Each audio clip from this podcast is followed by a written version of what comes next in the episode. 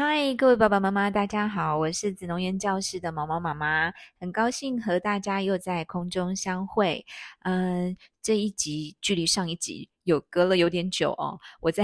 上个月的时候，我本来立志我一定要两周，至少两周要更新，但是暑假实在是太忙了，筹备暑假的营队这件事情对我们来讲是很重要的工作，所以啊，一不小心就又拖了一阵子。好，今天要和大家分享的这一本书呢，嗯、是一本旧书，它出版已经有七八年了。但是在当时它出版的时候呢，其实我觉得是有一算是有引引起一阵讨论跟风潮啊。书名叫做《管教的勇气》，那作者呢是彭菊仙。彭菊仙他现在应该也是一位专职的亲职作家，然后讲师。但是他很长的一段时间呢，他其实都在媒体工作，就是是一个忙碌的职业妇女啊。他在电视台啊，然后呃那个报章，呃应该是报纸都有啊、服务过。好，所以他不是一个所谓的教育专业。工作者出身，因为近几年，我觉得我们在教养书这个类别里面呢，看到很多是真的就是所谓的专业工作者，那咨商师啊、心理师啊、治疗师啊，或是学校的老师出书的比例很高啊。那在呃，大概就是这本书出版，或是说呃十年前，就是我的印象是我老大小一点的时候，曾经有一股风潮，就是那个时候自媒体。当时还没有脸书，呃，这么就是这么热门。那个时候很多是部落格，那就有很多家长，就是啊、是个人的角色，个别的爸爸或妈妈开始写部落格，然后分享他们的教养观。那呃，因为写得很好，也受到很多读者的喜爱，就。让出版社注意到，然后把他们这些文章集结成书，所以那个那一阵子，大概十年前左右，就很流行啊、什么什么爸，什么什么妈出的书。那我当时也听了，那时候我好像，哎，对，那时候我还没有自己还没有从事教育工作，所以啊、是一个单纯的妈妈的角色，我就听了很多这些某爸某妈啊。的呃分享，也买了很多他们的书，但是后来呢，我自己在阅读的习惯上，因为我其实本来就是一个比较喜欢读硬一点的书，我好像跟大家讲过，就我喜欢那种有数据的、有调查的、有研究分析的、社会学的啊，和心理学的。那呃，对于这种一篇一篇的个人经验的分享，很轻松的小品。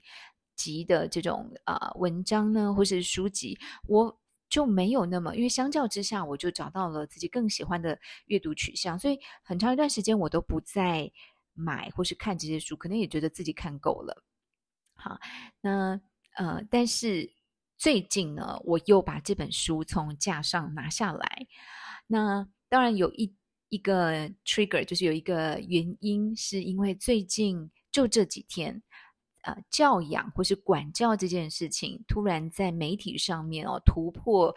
呃，那一阵强烈的 Me Too 的风潮，它啊、变成一个引起社会大众讨论的话题。那当然就是有一个事件哦、有一位有专业背景的爸爸，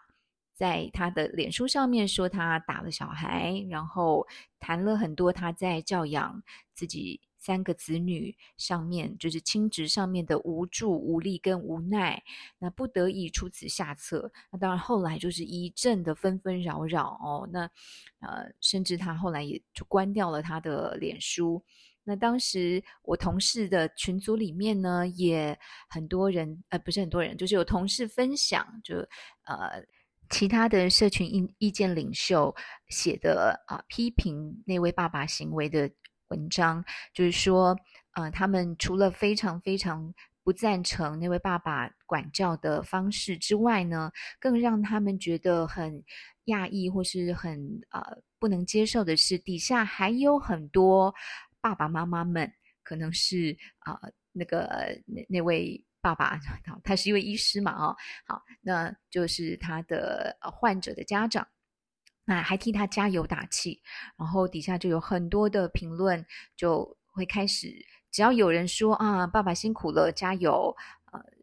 之类的，那就会有网友在留言说，不要替施暴者加油打气。好，反正后面的论战其实就有一点点复杂。那我今天也不是要讲这个，我今天其实很想要透过这一本《教养的勇气》来和爸爸妈妈谈。嗯，我在当时看了这一篇文章以及相关的评论，甚至底下很多的留言之后呢，我心里的一个很大的思考，就是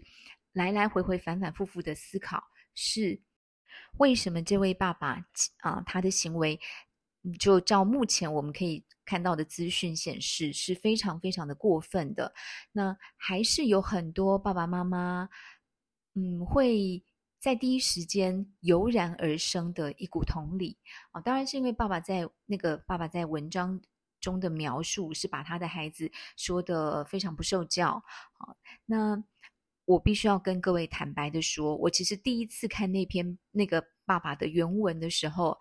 我当下也有一种感觉，就是哇，如果是三个小孩，然后一个这么辛苦的单亲家长，那又是这么忙碌的工作，那遇到孩子这样的呃状况，我觉得我也会有很无奈跟无助的感觉。当然，体罚的那个部分就不用讲了哦，这个呃不在我们今天要讨论的范围。我自己是啊、呃、认为。会有很多的家长同理那位爸爸，其实他同理的部分是到我刚才说的那一段为止。意思就是说，嗯，在我们得到更多的讯息之前，我们就是看到一个辛苦的单亲的工作，呃，爸爸要上班的爸爸，然后在非常嗯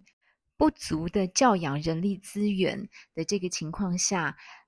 他真的。会很为难，我得说啊，就我们当时看到那个文字，我我也觉得很多家长之所以替那位爸爸加油打气，就是同理到这个部分，而不是同理他后面的体罚的行为。好，那所以我就突然想到，我的架上有这一本书，那这本书的作者彭菊仙女士呢，她也是一个三个小孩的妈妈，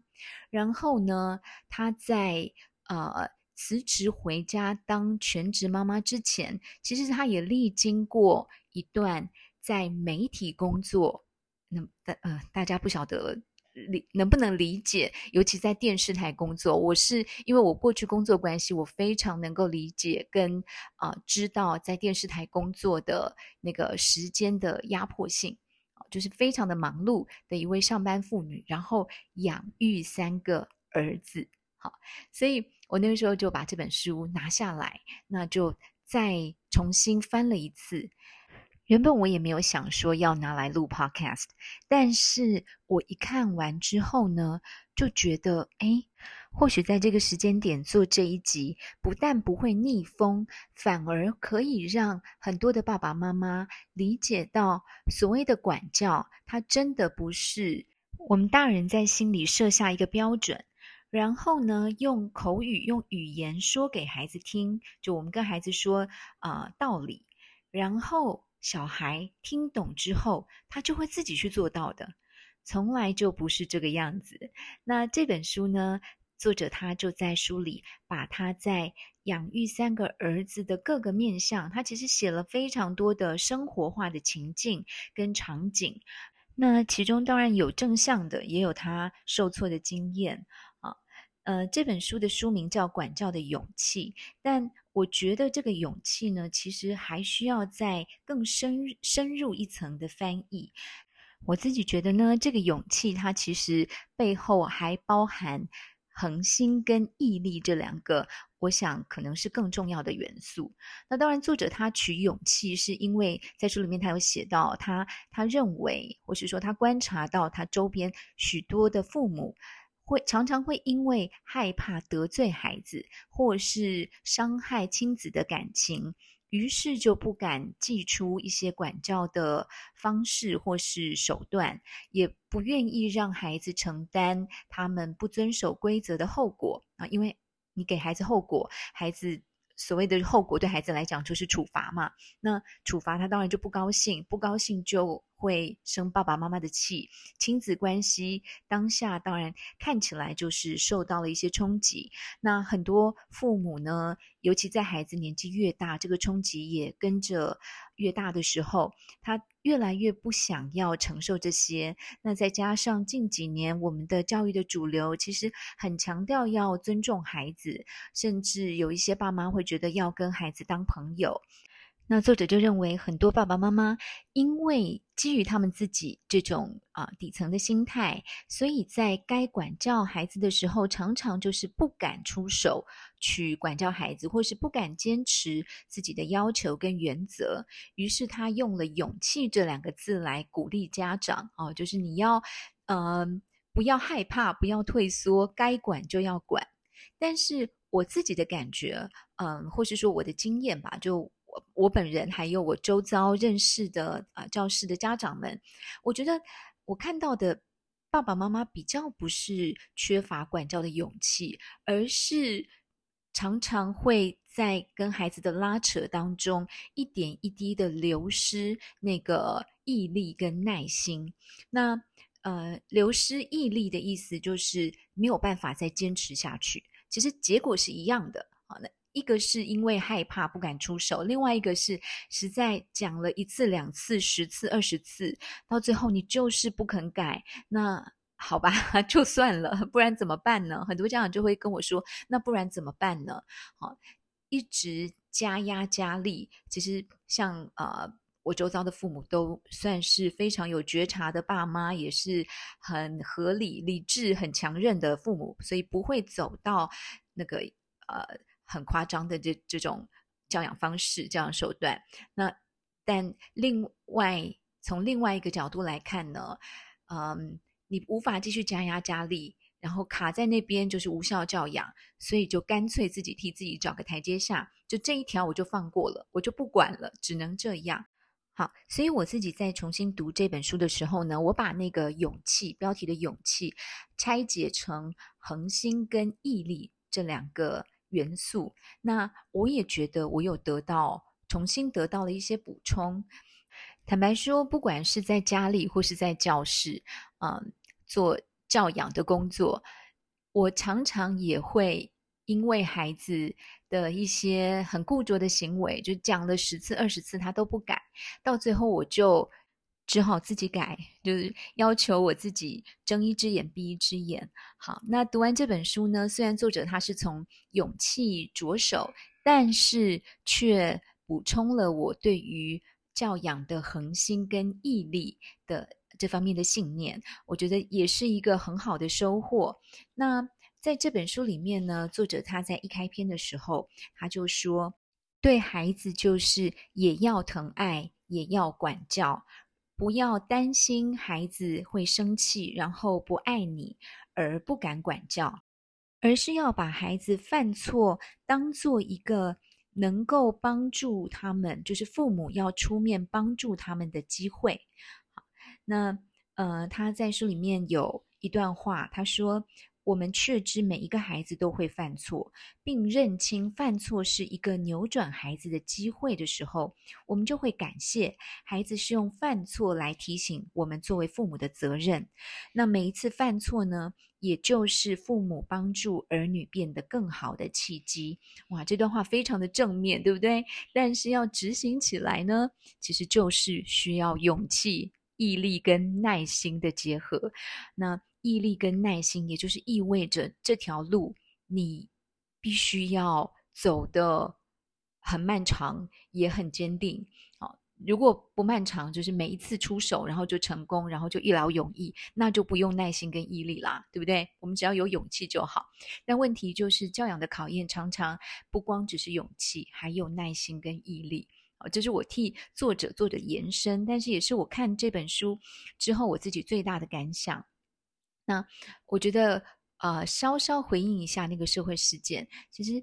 那位爸爸的无奈跟无力呢，我并没有因为他后面过当的教养手段，就是呃体罚的手段而全盘的推翻。但我也必须要说，我很同意很多的评论，就是其他的社会评论的文章所谈的，真的就是你为人父亲在前面，孩子年纪小的时候，你没有按部就班、一步一脚印的。贯彻你自己作为父亲教导的责任，导致孩子后来的言行不如你的预期，然后你才一下子祭出不合不成比例的呃这些过当的手段，这个真的叫做不教而杀，谓之虐。回归到我们自己这些我们自认为比较理性、比较合理的父母，当然不会用那样子的方式去伤害孩子。可是我们有没有？这个所谓不教不杀，那就跟孩子一起就地躺平的这个问题呢，我自己会觉得，在我身上有些地方是有出现这样子的迹象，所以很谢谢这一本书，在这个时间点，哦，虽然是有一点转折的方式，但是意外的让我重新检视我对孩子的教养或是管教该坚持的地方，我。是不是有勇气、恒心跟毅力一直坚持下去？在书里面呢，作者他说，当孩子犯错的时候，我们可以有两个选择。第一个是担心孩子，那如果把焦点放在担心上呢，我们会被引导出来的反应就是这个孩子真真可恶，真过分。然后接下来就是生气，因为那个担担心是一个很急迫的情绪。所以它常常就会导致我们失去理智，那也就会造成一些比较不合理、比较有机会造成不合理的管教方式。所以作者说，我们应该是要把焦点放在帮助孩子上。所以还记得前面我念的那一段非常正向的话吗？我们要把孩子犯的错当作是一个。来帮助他们的好的机会，甚至要因此心怀感谢。我个人觉得这个实在太高的境界了，我没有办法做到。但是我觉得这个转念真的很重要，就是在当下用呃一个比较正向的角度，它的确就是可以让我们不那么容易的陷入自己的情绪跟愤怒当中。好，那在这本书里面的第二个，我个人觉得非常有价值的提醒。啊，虽然我自己这这个提醒在我自己身上已经快要不适用了，因为我老大已经过期了。啊，就是作者说，教养孩子的黄金时期只有十年。如果你的孩子是十岁以下的话，请爸爸妈妈一定一定要把这句话记下来。并不是说，如果你的孩子超过十岁，那他如果有一些不好的习惯、不好的习性，甚至他的品格开始走歪，我们就嗯、呃，就也是就地躺平，直接放弃。当然不是这样，而是在那之后呢，我们就要更有意识。我当我们要导正他，要重新再拾起我们这个管教的权柄的时候，要付出的代价是数倍，甚至是十倍的啊、呃、分量。但是。呃，作者他其实整本书他还是鼓励家长必须要坚持下去，因为毕竟是我们自己的孩子。好，那我为什么对于这个十年很有感呢？也是因为教室的小孩，其实我们呃从小一进来，大概就是六岁、七岁，然后我们一路一带带带带到啊、呃、六年级毕业，十二岁，真的可以发现。大人对孩子，不管是父母的角色或是老师的角色，孩子真的会买单，然后愿意在这个呃教养的互动当中，不但是听老师或是听爸妈的话，而且这个呃互动呢不容易伤害关系，有的时候甚至他会帮助你累积关系，累积信任的关系，就是你让孩子相信你真的是来帮助他的。那这个在孩子十岁之前，你这样子做，持续做，那就会有一个效果，就是孩子会越教越好教。意思是你前面的基础工程有打好，那孩子对于道理，你跟他说的道理，他能够一点一滴的慢慢吸收，而且透过练习来内化。那他的认知，也就是他大脑听懂的这些道理，跟他的行为之间，就会呈现相辅相成的效果。啊。所以我们说，孩子真的那个从小教，慢慢教，有前面愿意投入心力，啊，把马步扎稳的爸爸妈妈，在后面呢，他其实那个教养也是会有复利的效果。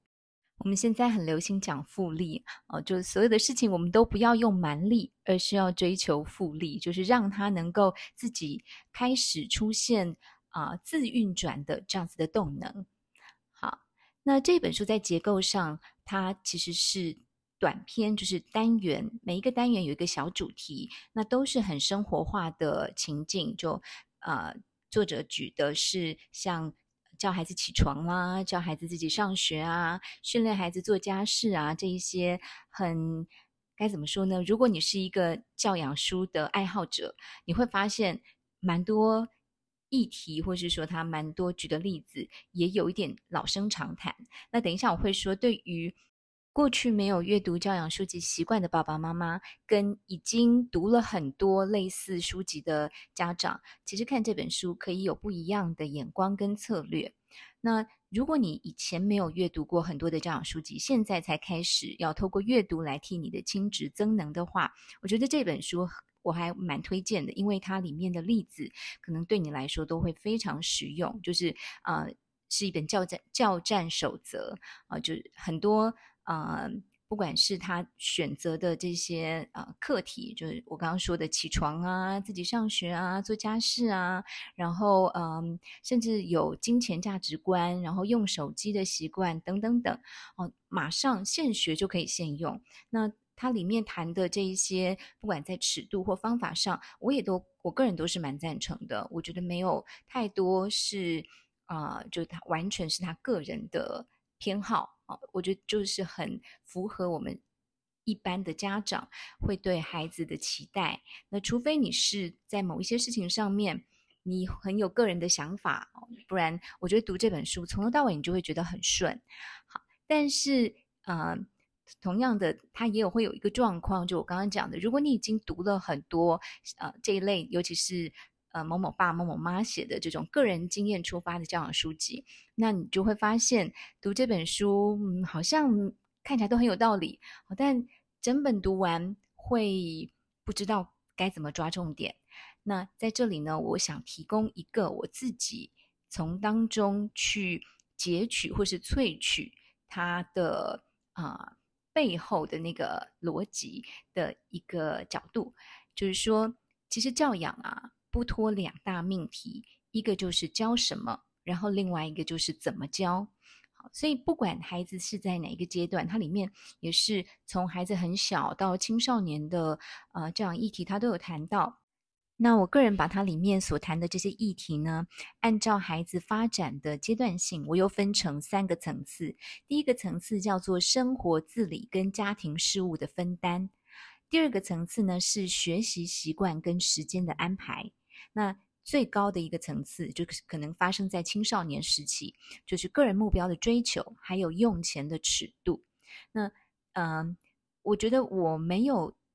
特定建议要用什么样的年纪来分哦，这真的是看你们家小朋友发展的呃状况。如果你是从很小，可能像。这位妈妈就是作者一样，从两三岁就开始训练。或许你的孩子到五六岁的时候，他就已经可以进入到、呃、练习学习习惯跟时间安排了。啊、但如果你过去嗯、不是非常的有勇气、恒心跟毅力在教养上面，现在才想要急起直追的，也不用、呃、灰心丧志。我们就是重新开始，从生活自理。家庭事务分担开始，然后再进一步到学习习惯、时间安排。最后呢，希望在他十八岁之前，我们能够帮助他发展出个人生涯的目标，以及建立一个合理的，而且是符合他自己能力的用钱的尺度。嗯，坦白说，十八岁是不是就是那个绝对的终点？老实说，对我来讲，我也不知道，我孩子也还没有到十八岁。那我只觉得。呃，我的目标，我希望哦，我的孩子到十八岁的时候，他该知道的一切，他心里都已经有谱了。那我后面能够再多给他的，可能就是一些更细腻的、更更啊、宏观，或是说更有理念性的啊、或是我自己的人生心得的分享。如果他愿意听的话，但我不需要再为了这些，嗯，就是我们讲的一个人基本所需要的素养。在那里跟他每天拉拉扯扯，当十八岁的时候，就是就算没有我，他也不会活得太糟糕，这是我的期待。那这是我在看这本书的时候，我把它里面的每一个小篇章的主题做了这样子层次的归类。这是教什么？那再来就是怎么教？我觉得这整本书呢，它其实有一个观念，我觉得是最重要的，就是从小建立跟孩子。约定的习惯，这个约定呢，当然在家庭里面，呃，有的是很呃轻松的，就是我叫你做，然后你答应了，那你就要做到，这也算是一个口头的约定嘛。啊，但作者他说，很多时候他会选择跟孩子白纸黑字。老实说，我现在觉得这个还蛮不错的。我以前会觉得何必弄成这样呢？有这么有这么呃严重吗？跟孩子好像还要签订一个什么契约？但我现在开始觉得这是一个很不错的社会化、社会性的训练。意思是，孩子将来他真的要理解到，出了社会很多事情，责任是一翻两瞪眼的，不管是法律或是契约。我们现在常常说，很多小孩嗯。从小家里保护的太好了，对很多事情他不知道轻重。我觉得就是我们在教养、家庭教养里面，很少有家长会下意识给孩子这种仪式感。其实白白纸黑字写下来是一个非常明确的啊、不但有仪式感，它还有仪式的具象的证据。所以重新看完这本书，对于怎么教这个这个命题？我会推荐书里面作者他提到的这个方法。那当然，其他他也在很多沟通的细节上有提供很多的建议。比方说，管教要立即，尽量不要拖到事过境迁，你再去跟孩子说，通常他就无感了。但是，管教也要重视孩子的自尊跟面子，所以不要在大庭广众之下。我想对很多家长来说，这些呃提醒，他都是我们已经可能早就知道，但就是需要不断的透过阅读或是透过听别人说的方式，我们也一再提醒自己。好，那最后呢，我还是要回归到我一开始说的，我认为。教养这件事情，它就是一个漫长的历程，呃，可能数年，可能十十数年，当然我们不希望不要数十年。那越前面越早意识到，它需要勇气加恒心加毅力，那一上路就可以三者齐备。我自己相信，在教养的路上，这是会让我们越走越轻松，越走越顺利的一个不二法门。好，那这一本《教养的勇气》就推荐给爸爸妈妈，那希望对大家有帮助。那这本书就和大家分享到这里，我们就下次再会喽，拜拜。